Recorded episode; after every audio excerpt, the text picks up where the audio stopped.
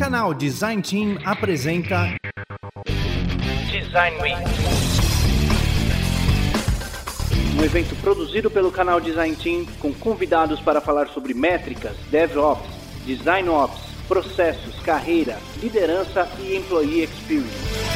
Acesse designteam.com.br/week.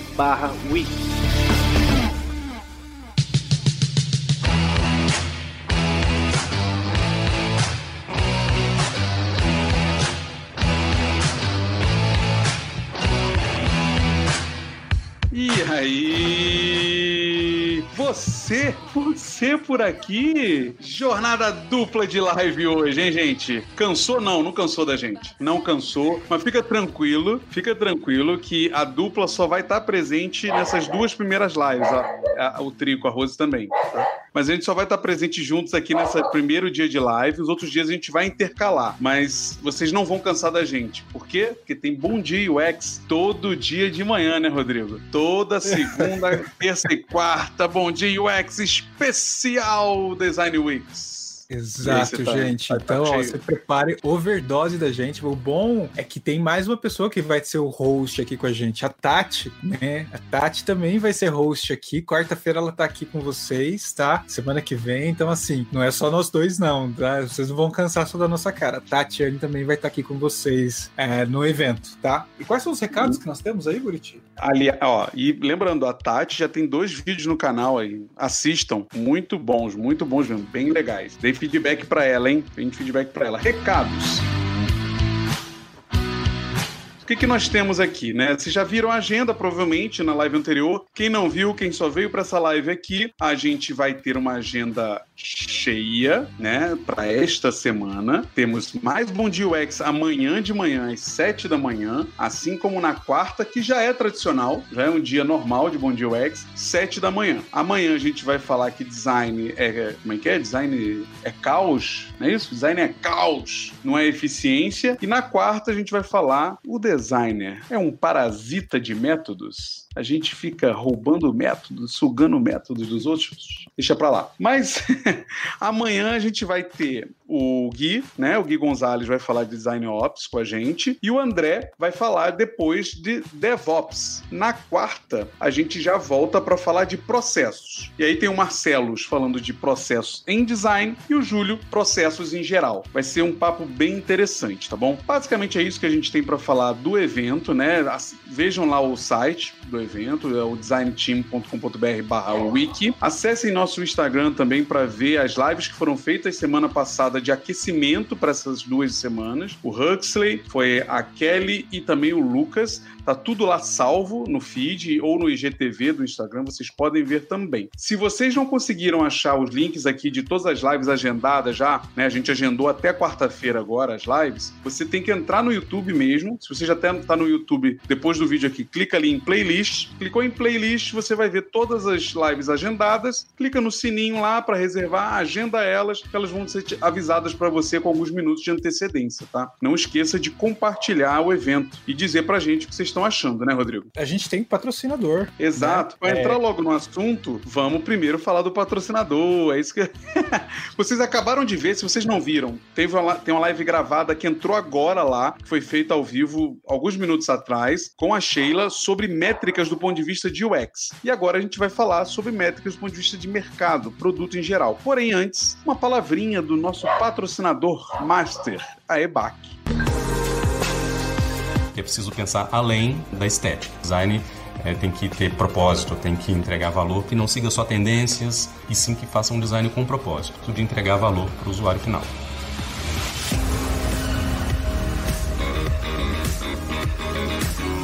UI Design, ou seja, interface gráfica de usuário, compreende a toda a parte visual de um projeto web. Então a gente está falando de criatividade e qualidade nos mínimos detalhes do que vai compreender essa experiência do usuário ao longo de um produto ou um serviço digital. Hoje o mercado digital e de tecnologia está super aquecido. Esse curso de UI Design são para profissionais que estão em processo de migração de carreira, profissionais do design gráfico impresso, diretores de arte, publicitários ou então até mesmo profissionais de tecnologia e front-end. Vão materializar forma, função, a estética, trazer a identidade da marca para o seu projeto, criar uma interface, um projeto gráfico que faça sentido para de fato atender às dores desse usuário. A gente vai ver com profundidade como aplicar cores, formas e tipografia no seu layout para que você consiga entregar uma peça, um produto que tenha mais impacto. Vou transmitir para vocês toda a experiência que eu tive ao longo desses anos para que vocês consigam se enxergar no mercado de trabalho. Então eu vou te passar exemplos do cotidiano, casos e cenários que aconteceram no meu dia a dia e que com certeza vão acontecer no seu também. Eu sou o Thiago Barcelos e esse é o curso de UI Design para Web, para você se tornar um especialista em design de interfaces digitais.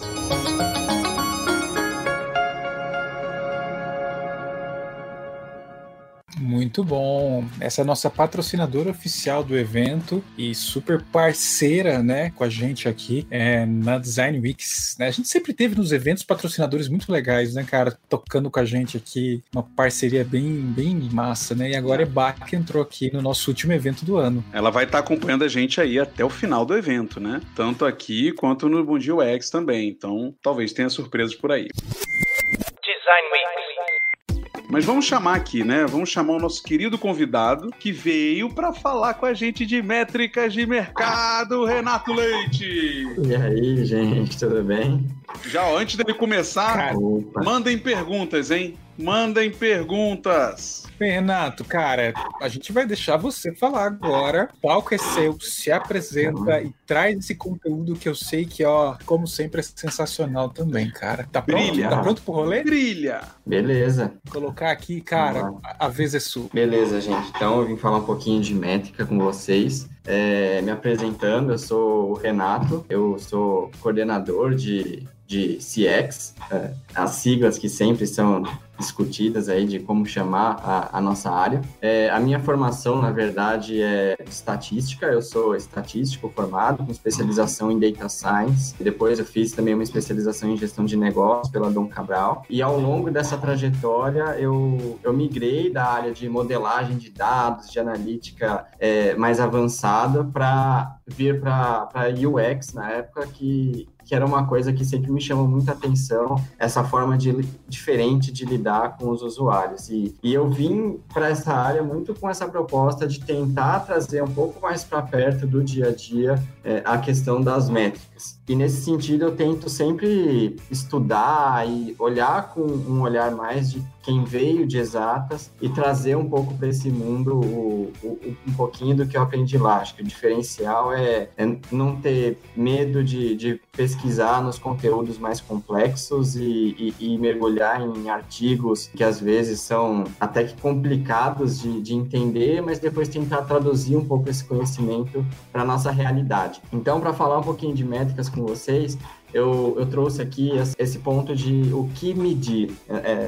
São quatro coisas que eu acho que são muito importantes, Quando a gente está falando de usuário, principalmente usuário digital, como a sua plataforma funciona, ou como a experiência em si funciona. Então, o que é uma métrica de performance, A gente está falando da performance do seu sistema. Quanto tempo demora essa página para carregar, quantos erros ela tem. A gente ainda nem está falando do usuário, a gente está falando de como o seu aplicativo, o seu site, seja o que for, funciona por si só. Depois a gente entra, assim, nos usuários, que é o que eles fazem, as métricas de comportamento. Aí você vai ter, por exemplo, uma ferramenta de Google Analytics, Adobe Analytics, seja o que for, que vai capturar e mostrar para você o que esses usuários fazem no seu canal. Depois a gente vai para o que eles acham, onde a gente tem as métricas de satisfação. A gente vai perguntar para as pessoas e elas vão dizer para a gente o que elas pensam sobre a experiência que elas acabaram de ter. Acho que é muito interessante esses dois pontos, porque eles são completamente diferentes. Um deles a gente mede de fato,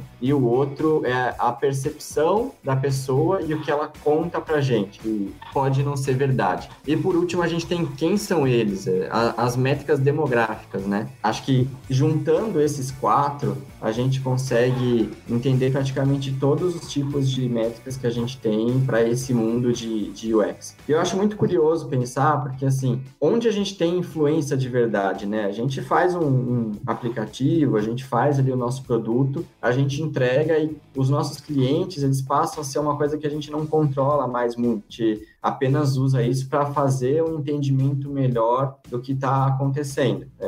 Então, esse número 4 é uma coisa que a gente não vai ter muito controle.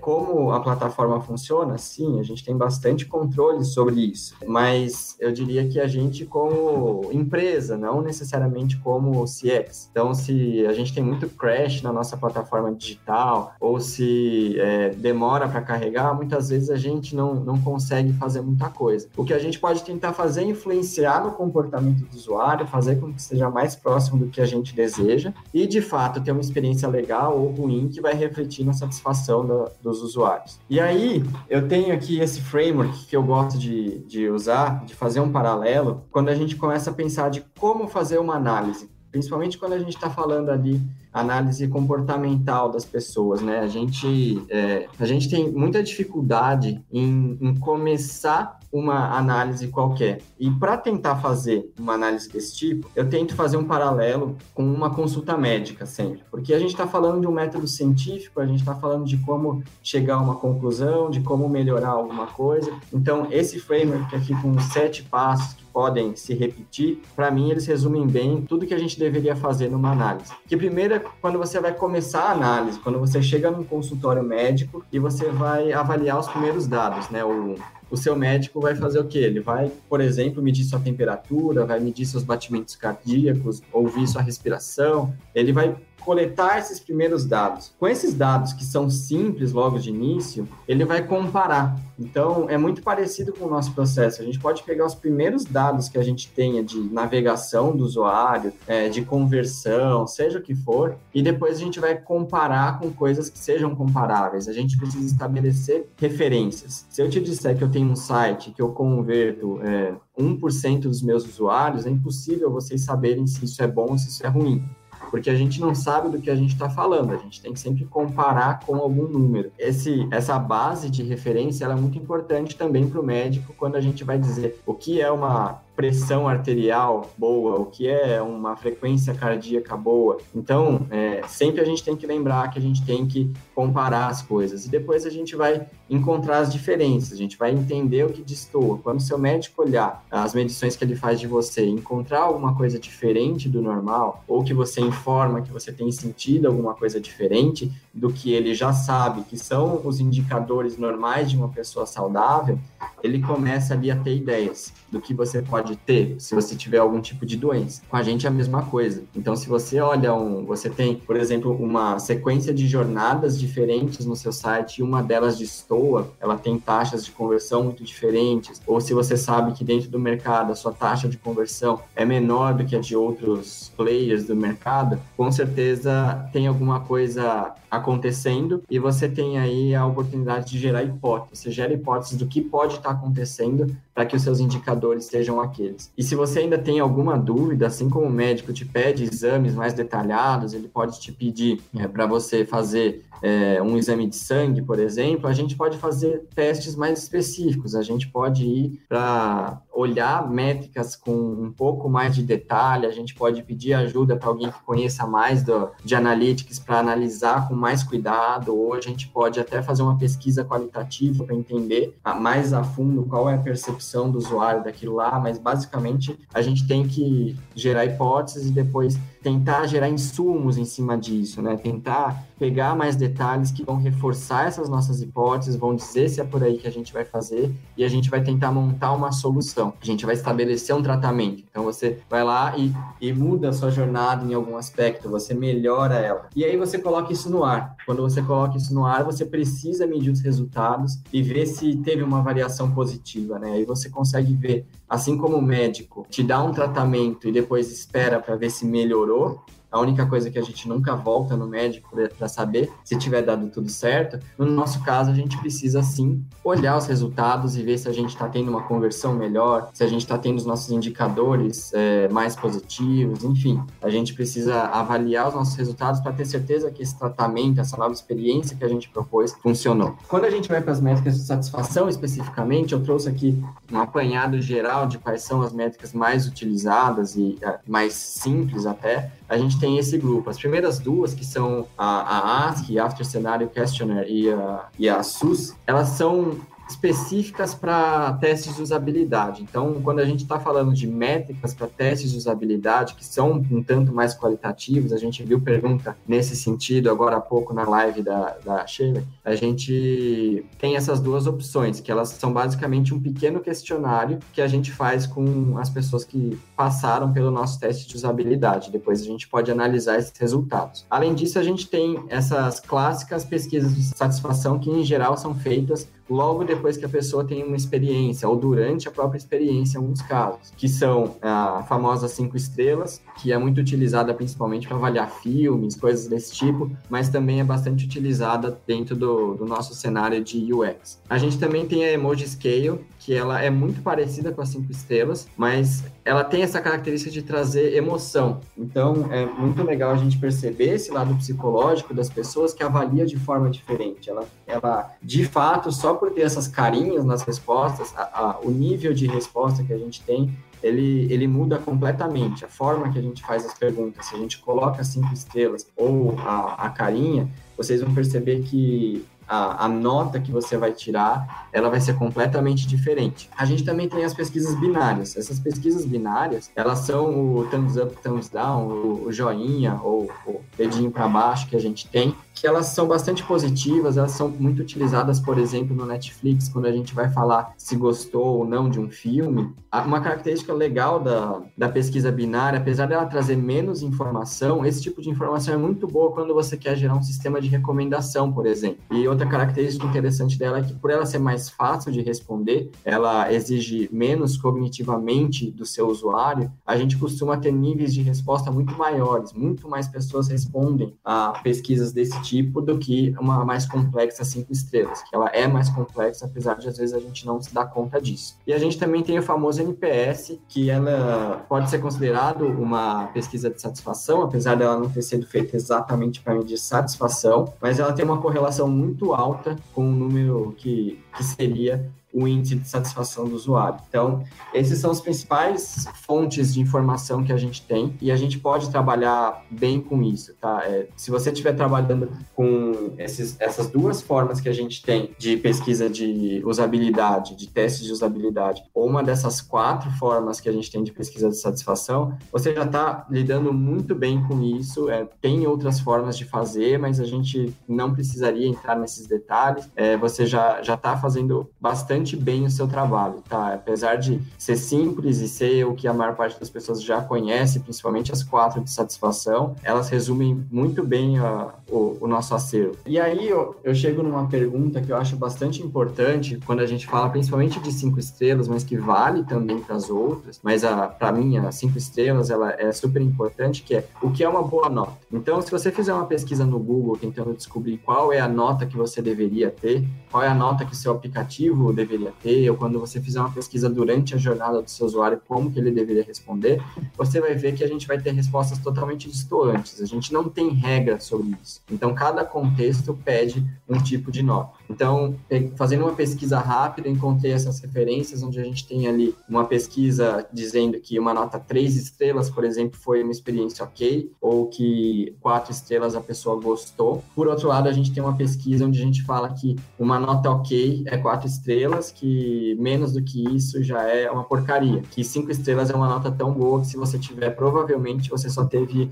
uma avaliação, na verdade. Então, é basicamente impossível você ter muitas pessoas avaliando seu produto e você manter uma nota 5. Então, como descobrir essa nota, né? Isso é um fator muito complicado. Você pode perceber, por exemplo, quando você for avaliar o seu motorista do Uber, quando foi a última vez que você deu uma nota menor do que 5 para o motorista do Uber. Ou quando foi a última vez que você deu uma alta menor do que 4, ainda mais. Acho que esse é um ponto que, se você tentar recuperar na memória, você vai perceber que isso é difícil. Você pode ver a nota do motorista do Uber ou as suas próprias notas no Uber como passageiro, se for o caso, que as notas são muito altas. Muito mais altas do que as notas que provavelmente o seu aplicativo, se você estiver trabalhando com o aplicativo, tem na loja. Então, isso é um ponto bastante importante. Saiu na internet uma vez uma informação sobre como são as notas dos motoristas do Uber. Acho interessante a gente olhar para isso, porque a gente tem mais ou menos 2 a 3% dos motoristas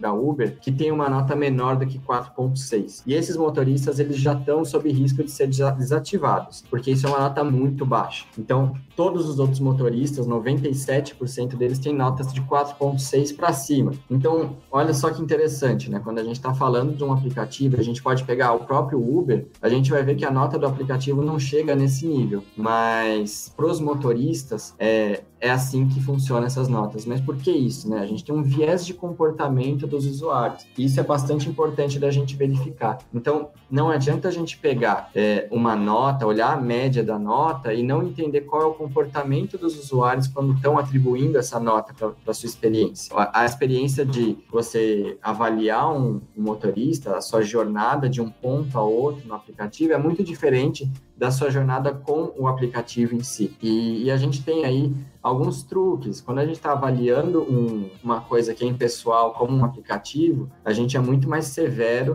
na forma que a gente dá essa nota do que quando a gente está avaliando uma pessoa que você conheceu, muitas vezes você conversou. Então, isso tem uma importância muito grande na avaliação da nota. Existem outros fatores que influenciam também. Por exemplo, qual é o seu objetivo? O que faria uma viagem de Uber ser ruim? A promessa que a gente tem com o Uber é que ele vai te levar de um ponto a outro. Se você chegou no seu destino, você provavelmente teve a sua experiência atendida, você atingiu as suas expectativas. Acho que isso é bastante curioso, que é diferente de quando a gente olha um aplicativo, onde a gente espera uma experiência fluida, a gente espera que quando você vá buscar um carro, a gente tenha boas opções, que o preço seja ok. Então, vai muito de o que a gente espera de cada um deles, tá? Isso é bastante curioso e a gente precisa olhar o que as pessoas estão pensando quando elas vão dar uma nota.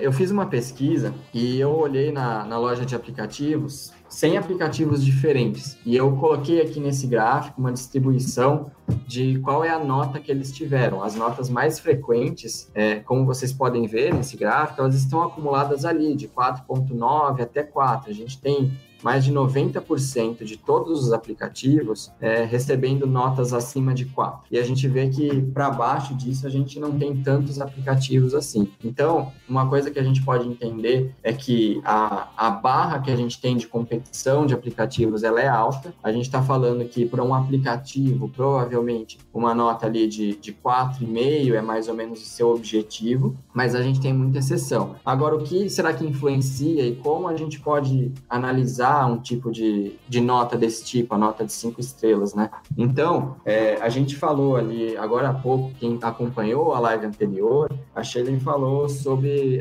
as proporções, como funcionam as proporções de nota. Então, no exemplo que ela deu, ela colocou que a gente tinha notas muito altas para 5 estrelas e para 1 estrela. Aqui eu estou colocando 2 exemplos que vocês podem ver que a distribuição das notas que as pessoas dão são completamente diferentes. E quanto vocês acham que seria a média nesses 2 casos, nessas 2 distribuições de nota? Como fui eu que montei, eu posso garantir que, nesse caso, a média é exatamente igual nos 2 casos. Isso é bastante curioso, porque você tem que perceber que, muitas vezes, olhar apenas para a média, por mais que seja um objetivo que a gente está buscando, não vai demonstrar a totalidade do comportamento do usuário. Aqui, nesse gráfico de baixo, curiosamente, a gente está vendo um comportamento que ele é muito mais parecido com a realidade. E aqui a gente vai ver o que eu costumo chamar de efeito J nas notas. Esse efeito J significa que a gente tem muito mais respostas 1 do que respostas 2, muitas vezes 3, até 4 nas nossas avaliações. Vocês podem olhar em qualquer aplicativo que vocês vão ver essa tendência, não só para aplicativos, mas para diversos tipos de avaliação. Isso acontece pela forma que as pessoas utilizam as avaliações de satisfação. Principalmente as avaliações de aplicativo, por exemplo, muitas vezes as pessoas vão atrás dela para desabafar, para reclamar de fato. Então, a nota que tem um comentário junto acaba servindo como um canal de reclamação do seu aplicativo. Se você tem uma experiência normal com o seu aplicativo, dificilmente você vai até a loja e você vai fazer uma avaliação.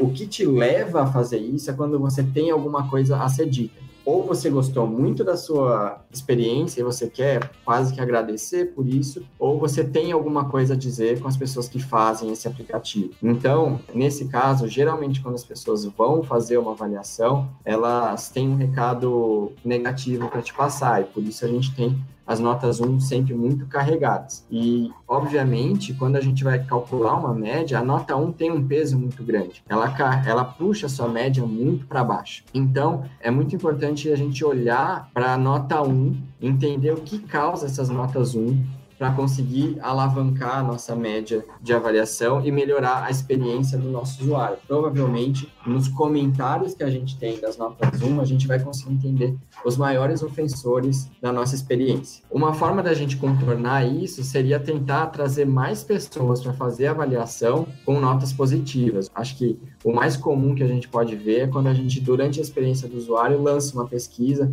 propondo que o usuário vá até a loja avaliar. Quanto mais gente que não está querendo reclamar do seu aplicativo, avaliar o seu aplicativo, maior vai ser a nota que você vai ter na loja. Mas é importante lembrar que você tentar manipular a média que está na loja não vai fazer a experiência do usuário melhor ou pior. Você precisa, sim, atacar os motivos raiz que derrubam a sua nota, por exemplo. Eu fiz uma análise rápida, por exemplo, para demonstrar como isso funciona com alguns aplicativos. Já tem algum tempo que eu fiz essa avaliação, você pode ver que os comentários eles são um pouco antigos, mas, por exemplo, olhando a própria Uber, que tinha uma nota 4.2, muito inferior a uma nota que faria um motorista ser desabilitado, vocês podem ver que, de novo, a gente tem essa curva J, que eu comentei com vocês agora há pouco, mas vocês podem ver que a nota, o comentário que o usuário fez foi esse tempo que o Uber era bom. Ele começa a reclamar sobre o aplicativo, ele fala que o app não está aceitando forma de pagamento. Então, basicamente, essa pessoa está tentando usar o Uber e não está conseguindo fazer os pagamentos e, por isso, ela não consegue usar o aplicativo. Então, por exemplo, no caso do iFood, ele diz aqui, não dou 0 porque não há tal possibilidade. Depois ele diz, não pelo aplicativo em si.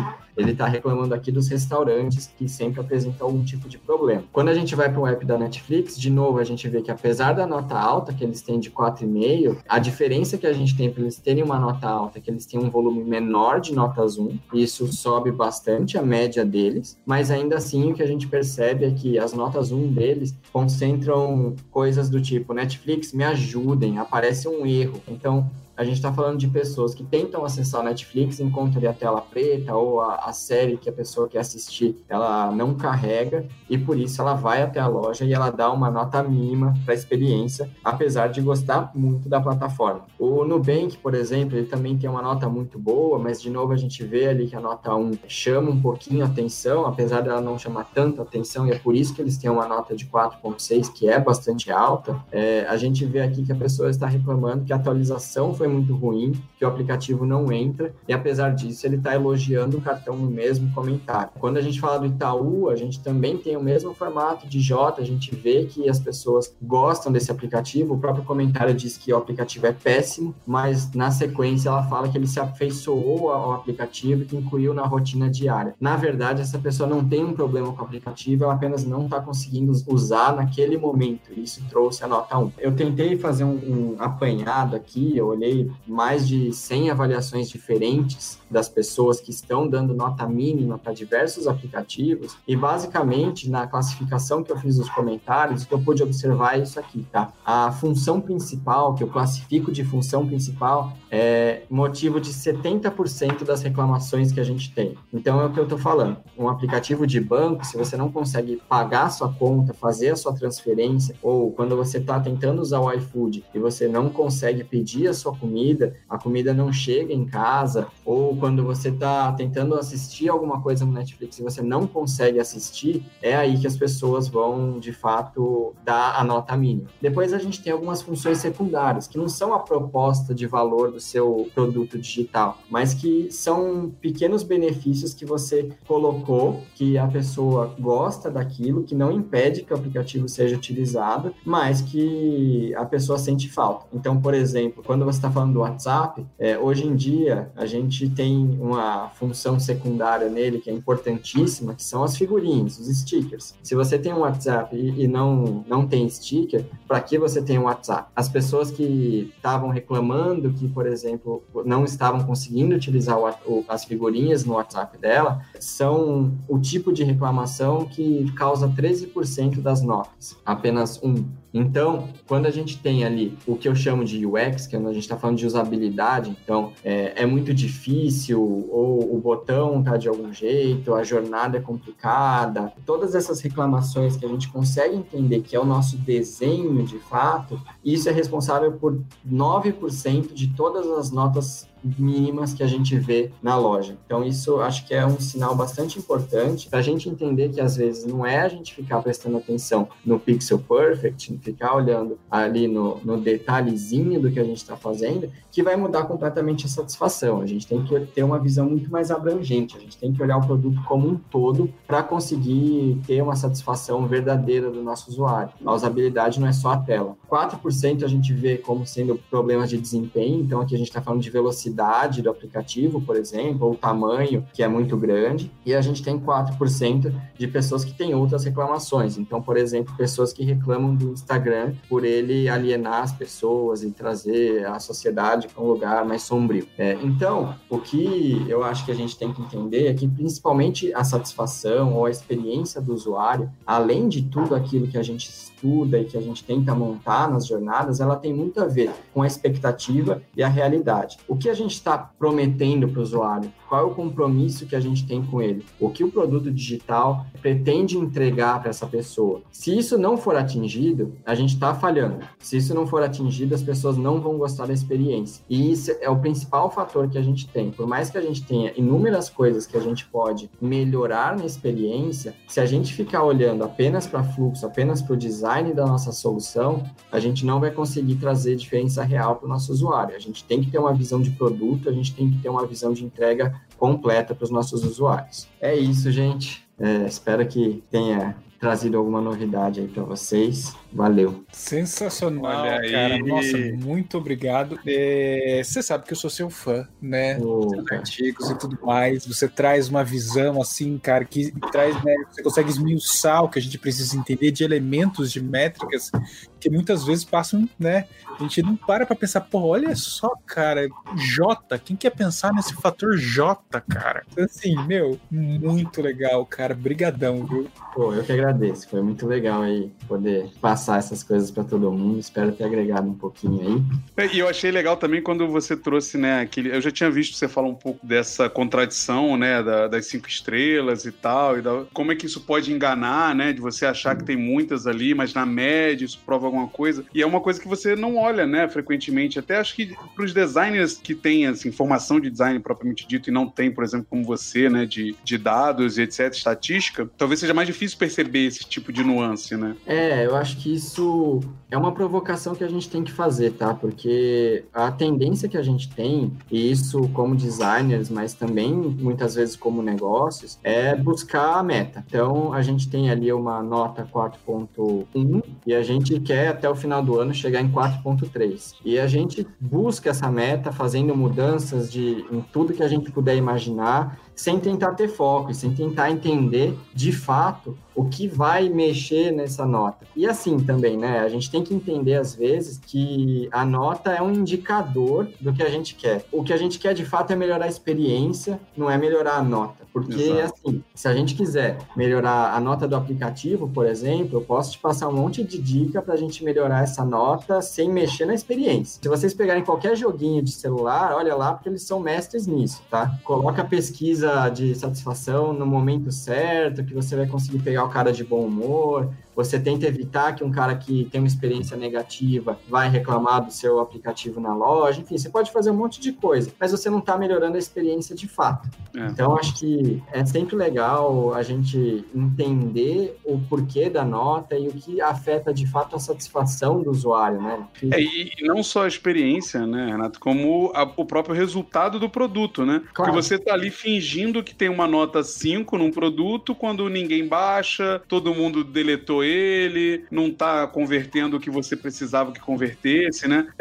Tem que ter essa preocupação da gente não usar o que a gente chama de métrica de vaidade, né? Ah, com certeza. Métrica de vaidade é justamente isso, assim, você coloca uma pesquisa de satisfação ou uma conversão e tenta melhorar ela por melhorar, sem tentar olhar na sustentabilidade do negócio. No final das contas, o que a gente precisa é, entre outras coisas, ter o seu negócio digital gerando receita, você ter gerando receita consistentemente. Você também não pode gerar tudo agora, num primeiro momento, e com uma experiência péssima e o seu cliente nunca mais voltar. Então, a gente tem que pensar na satisfação dessa forma também. Como a gente consegue crescer os nossos indicadores de negócios, porque no final das contas são por esses que a gente vai responder, de uma forma sustentável, que a gente consiga criar experiências agradáveis para os usuários, que eles não vão querer, por exemplo, trocar a gente por um concorrente. Antes de puxar aqui algumas perguntas que apareceram, eu tenho uma pergunta para você. Quando a gente fala nesse nível de experiência e de métricas de experiência, na sua experiência profissional, quando a gente leva esse tipo de abordagem para os stakeholders, para o pessoal de negócio, de fato, quem está preocupado, como você falou, né, na conversão e na sustentabilidade do produto ali, como é que ele encara isso, né? Só levar, tipo, isso aqui é métrica de satisfação do usuário, ele tá feliz, ele não tá... É muito fraco, né?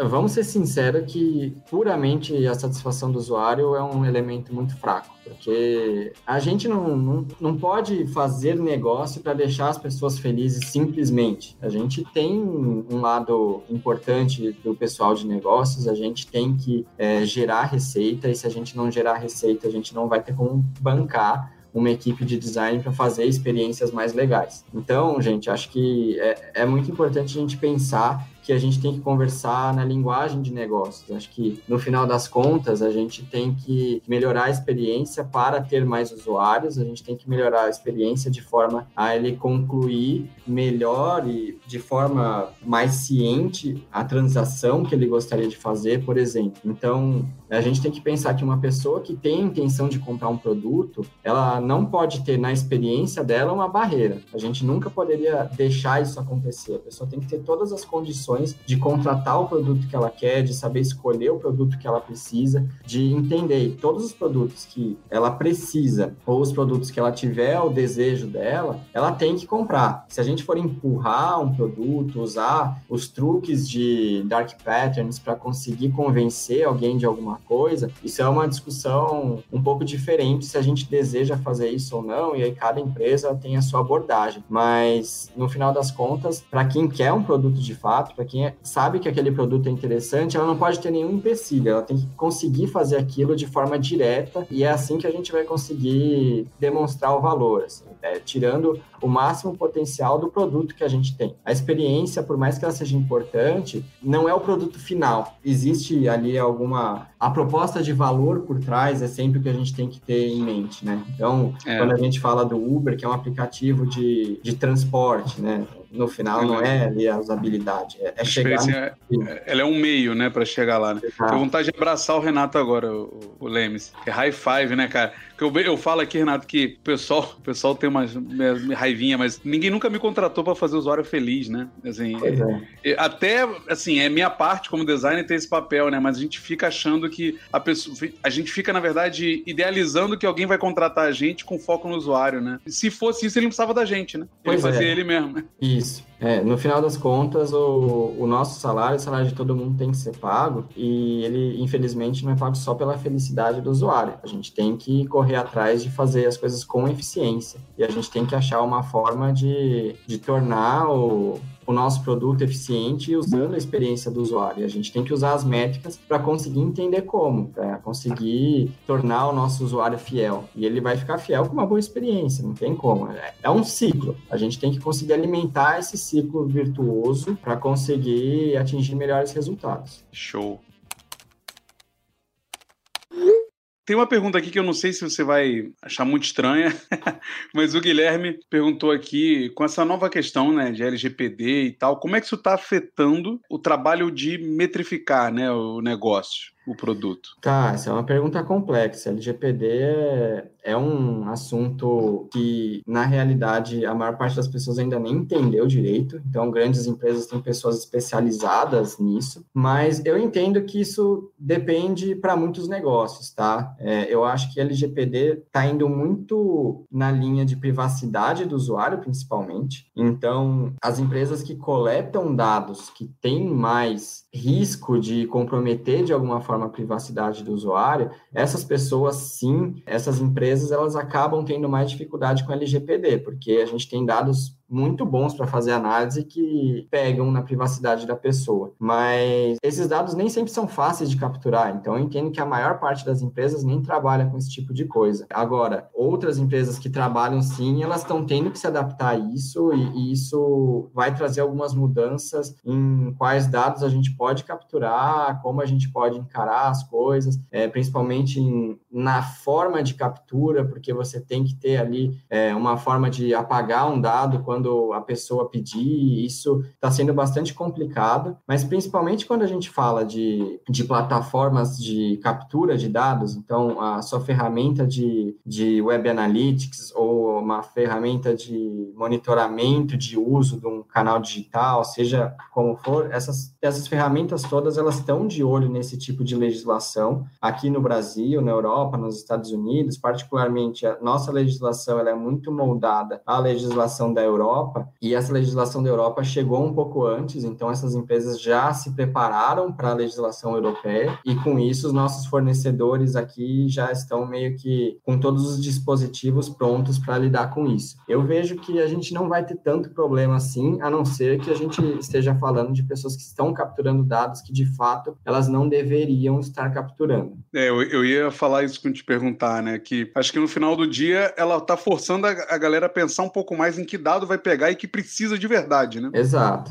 É por aí, assim, tem dados que não é da nossa conta, sabe, que a gente não deveria usar para fazer nenhum tipo de estudo, porque, de fato, sabe, não é da nossa conta, isso é privacidade do usuário, é só um pouquinho de respeito, e quando você pensa como usuário, que acho que isso é uma coisa que todo mundo que está como UXer é treinado a fazer, deveria fazer isso muito fácil, assim, que tipo de dado eu topo que as pessoas utilizem para fazer qualquer tipo de análise, e a gente sabe que os dados que a gente usa em UX são os mesmos, menos problemáticos, né? Quando a gente está falando daquele tipo de modelagem mais avançada, isso aí sim acaba pegando, de fato, cada detalhe da vida da pessoa. Ô, Rodrigão, antes de próxima pergunta, comemorar aqui, ó, mais um membro para o canal aqui na parte de pagos. Eu já dei parabéns. Boa. Bem, valeu, Douglas. Se vocês não sabem, o canal tem uma área de membros, né, que é diferente de assinante. Você vai pagar um valor pequeno ali, 2 e pouco, né, Rodrigo? Agora não. 2,99, é. 2,99, mas você vai ter acesso a conteúdo exclusivo. Inclusive, aqui para essa semana, a gente vai fazer alguns conteúdos exclusivos aí entre uma semana e outra. O Rodrigo faz alguns vídeos lá, no futuro vão ter alguns cursos, e ele está agora, revisão nesse momento, fazendo revisão de portfólios. Exatamente. Para quem é membro, revisão de portfólio. Tá lá. Show. Voltando aqui pro Renato, que ele é a estrela. Vamos lá. O Toys, ó, o Renato Toys fala assim, designers deveriam estudar economia, teoria da utilidade, curvas de indiferença, utilidade marginal e etc. Cara, todo conhecimento enriquece, né? Acho que se você puder estudar economia, isso vai fazer uma diferença enorme, principalmente dependendo do setor em que você aplica o UX. Mas não necessariamente, não é que ele deveria, eu acho que é uma oportunidade que ele tem. Muitas vezes a gente fica aqui com todo um acervo de o que as pessoas deveriam estudar. Então, ela deveria estudar pesquisa, deveria estudar métricas, deveria estudar neurociência, deveria estudar economia, finanças, enfim. A gente tem tanta coisa para estudar que não dá para estudar todas as coisas, a gente tem que escolher. Então, poderia estudar economia, se aprofundar nisso, se isso for uma coisa que está sendo mais importante para o seu dia a dia. Acho que cabe a gente entender quais são os elementos que afetam o seu dia a dia para a gente ver onde a gente deveria colocar mais atenção, dedicar mais esforço. É um trade-off, cada hora que você estuda economia, você deixa de estudar outra coisa, então a gente tem que ter um tempo para estudar. Acho que se você estiver estudando, seja o que for, você está se desenvolvendo, tentar estudar o que for te ajudar da melhor forma, fazer, você tem mais oportunidade de aplicar isso no seu dia a dia. É difícil você estudar alguma coisa que você não está usando agora, né? Acho que tem toda uma questão de prioridade, né?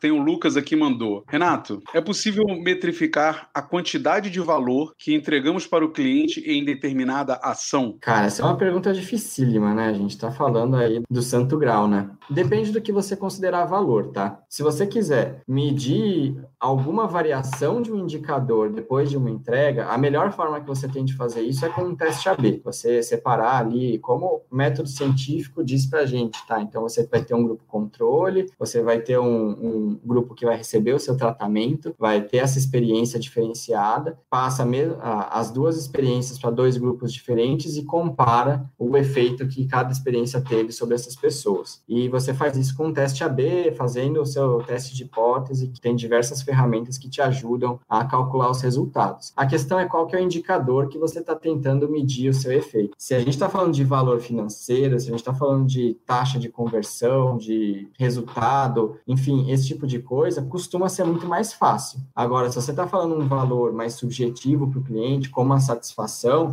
é mais difícil. A gente pode usar algum tipo de pesquisa de satisfação, como a gente estava falando, e ir comparando. A gente pode tanto comparar a média, que é o estudo mais clássico que a gente tem, ver se a média de quem avaliou, quem teve a experiência A, é maior ou menor do que quem teve a experiência B, como a gente também pode avaliar não só a média, como a distribuição, a proporção que a gente teve em cada resposta, né? A gente pode ver se, por exemplo, numa pesquisa de 5 estrelas, se a experiência A teve mais ou menos respostas 1 estrela do que a B. Então, isso também é uma conclusão que a gente pode ter. Mas a melhor forma de fazer é um teste AB e encontrar qual é o indicador que a gente está tentando avaliar. Acho que essa é a chave. Se você pensar numa experiência nova, você tem que entender qual é o efeito que você gostaria que essa experiência tivesse no seu usuário. Nesse ritmo de teste AB, o Guilherme perguntou aqui também, né? Como avaliar o melhor, né? Como avaliar melhor o teste AB? Exemplo, cor ou posicionamento de um botão, um CTA? Como justificar para os PMs, né? Qual teste AB fazer? Isso é extremamente difícil, tá? Não tem como saber de verdade. A gente precisa fazer o teste AB. Uma forma seria fazer um teste A, B, C, D. Fazer um teste multivariado, colocar todas as opções no ar ao mesmo tempo. Senão, a gente pode fazer uma fila. A gente testa primeiro um, depois outro. Mas, de antemão, é muito difícil você saber, baseado apenas em dados, qual seria a sua melhor solução. As alternativas que você tem seria fazer um teste preliminar, fazer uma pesquisa qualitativa para tentar ver ali algum sinal de potencial. Existem ferramentas de mercado, por exemplo, que fornecem via inteligência artificial quais são os pontos de atenção que a gente tem. Então, você pega ali o seu layout com as duas cores, você faz um teste ali com inteligência artificial e você já vê exatamente onde que fica mais dedicada atenção. Você pode tentar fazer isso. Mas isso se você tiver uma ferramenta desse tipo disponível, que acho que hoje ainda são poucas as empresas que têm. Mas testar tudo que você tiver. Faz a filinha e aí é o feeling. É você testar e você vai fazer primeiro. Acho que a maior parte das pessoas que trabalham com isso são designers com experiência e tem noção ali de quais são as apostas que a gente deveria fazer. É isso que eu ia falar, né? Tem muita coisa ali da experiência do profissional e de padrões, né? Então você sabe que é as heurísticas, você sabe um pouco do que utilizar. Se você olhar um mapa de calor, você consegue ver se o usuário nem olhou para aquele espaço, então talvez seja uma posição também, mas acho que é bem isso que você falou. Ó, antes de da última pergunta, Renato, um elogio, ó, o Eduardo falou, show, bem técnico e cheio de exemplos, top, noite cheia de conhecimento, amanhã mesmo já começarei a aplicar já. Ah, legal. Sensacional, muito bom. Para fechar, Rodrigo, vamos fechar com uma aqui? Pode ver. O William trouxe uma pergunta grande Tem várias interrogações aqui, mas ó. Em um produto pequeno, com poucos dados comparáveis, é válido comparar com seu concorrente? Melhor um estudo abrangente do mercado ou um estudo mais detalhado dos seus concorrentes diretos? Putz, depende muito dos estudos, vai variar de caso a caso, a gente não tem como dizer de antemão qual é o estudo que vai te gerar mais resultado. Se você tivesse como, você deveria fazer os dois tipos de estudo e acumular esse conhecimento. Mas, de novo, a gente está falando muito de feeling. O que eu recomendaria fazer seria tentar antecipar e fazer esses estudos de forma simplificada, utilizando os recursos que você tiver. Quais são os dados do seu concorrente que você quer avaliar? O que isso já não está disponível na internet? Tentar coletar para pelo menos pegar alguns feelings, se os dados que ele tem vão agregar informação para você, vão ser diferentes. Então, a gente tem algumas ferramentas que às vezes estão disponíveis para a gente tentar fazer alguns testes que a gente às vezes não dá valor. Uma boa pesquisa no Google já traz muita informação. Então, por exemplo, Google Trends é uma ferramenta que poderia ajudar a avaliar mercado, avaliar como que as pessoas estão se posicionando no mercado. Então, se você quer tentar entender qual que é o concorrente mais popular, market share, você faz uma pesquisa sobre o quanto cada marca é pesquisada no Google, a gente já consegue tirar alguma informação disso, mesmo sendo algo muito simples e muito rápido de se fazer. Com isso, você vai conseguir entender, talvez, o que as pessoas estão buscando, a proporção de cada concorrente, o quanto as palavras associadas a um mercado, elas estão ligadas a cada concorrente, e com isso você começa a ter insight se você pode direcionar o seu canhão para aquele concorrente específico, ou se a gente precisa fazer uma análise mais abrangente do mercado. Mas eu acho que é muito do momento que você tem. Se você não sabe nada sobre o mercado ainda, você precisa começar a aprender para saber o que você tem fazer. Você comparar com seu concorrente, ela acaba sendo uma forma de você simplesmente correr atrás dele, assim, você nunca vai superar um concorrente copiando ele, você vai ser igual a ele no máximo. Então, eu primeiro entenderia o que é o mercado, tentaria fazer uma desk research legal e, dependendo da confiança que eu tiver de que aquele meu concorrente tem, de fato, as respostas que eu estou buscando, aí sim eu vou tentar me comparar a ele de fato. Sensacional, Renato. Nossa, a gente teve duas aulas aqui que, olha, não tem o que falar de conteúdo, e eu acho que cumpriu o nosso objetivo de Design Weeks, trazer conteúdo mesmo assim, ó, gente, é para vocês saírem daqui aprendendo e sabendo coisas. Então, Renato, ó, a Sheila abriu, o Renato fechou. Sensacional, né, Buriti? Deu até vergonha do Bom Dia UX de manhã. Não, deu nada, eu tava ouvindo lá, foi super legal. Eu ouvi verdades no Bom Dia UX.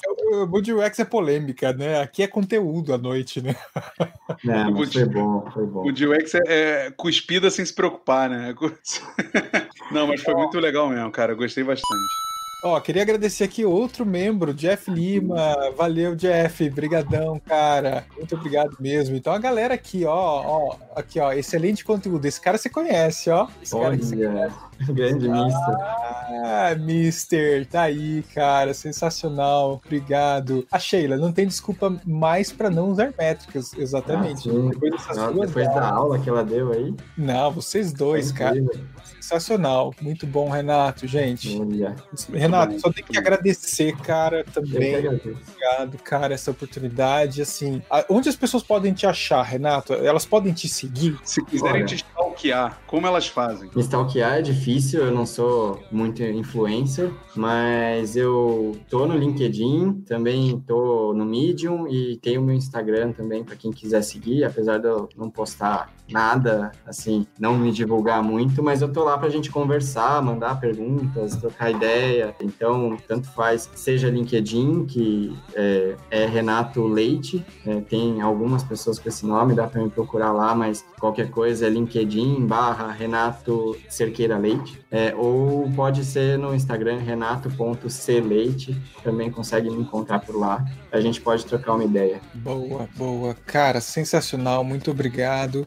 A gente colocou aqui, ó, para vocês poderem nos comentários, Renato de Cerqueira Leite, sigam ele no LinkedIn, ele, quando ele escreve, ele posta ali, então, inclusive, né, Renato?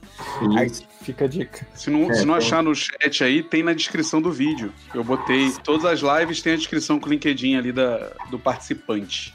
Qualquer coisa tem o Medium também, Renato.cleite, como Instagram. Dá para encontrar alguns conteúdos ali. Pô, sensacional. Muito obrigado, Rê. Cara, Sheila, Renato, arrasaram. Amanhã tem mais. Amanhã a gente tem DesignOps e DevOps, Buriti. Exatamente. Guilherme Gonzalez e André Almar. Tá. E Bom Dia UX às 7 horas da manhã, pra gente passar vergonha com esse pessoal trazendo conteúdo tão bom à noite.